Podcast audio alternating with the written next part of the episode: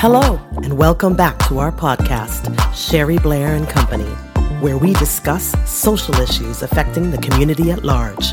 And now, our host, Sherry Blair.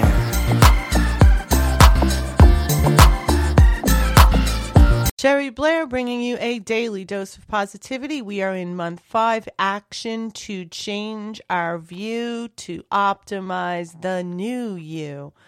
I love this one. One of the keys to happiness is a bad memory, says Rita Mae Brown.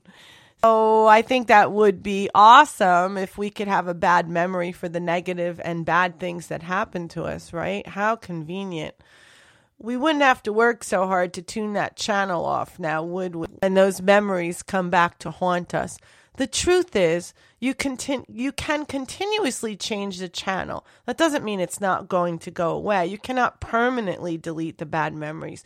You could choose to focus on the positive memories you hold and find gratitude for them and try to learn something from the bad memories.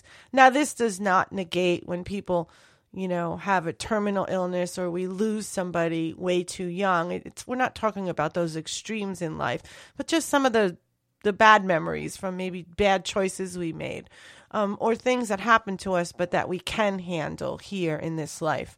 By doing so, you're changing your mind and your cells. Focus on lessons learned and positive things in your life. Keep upgrading your software to keep your mind free and clear. What is your strategy to make this happen? Answer that question for yourself.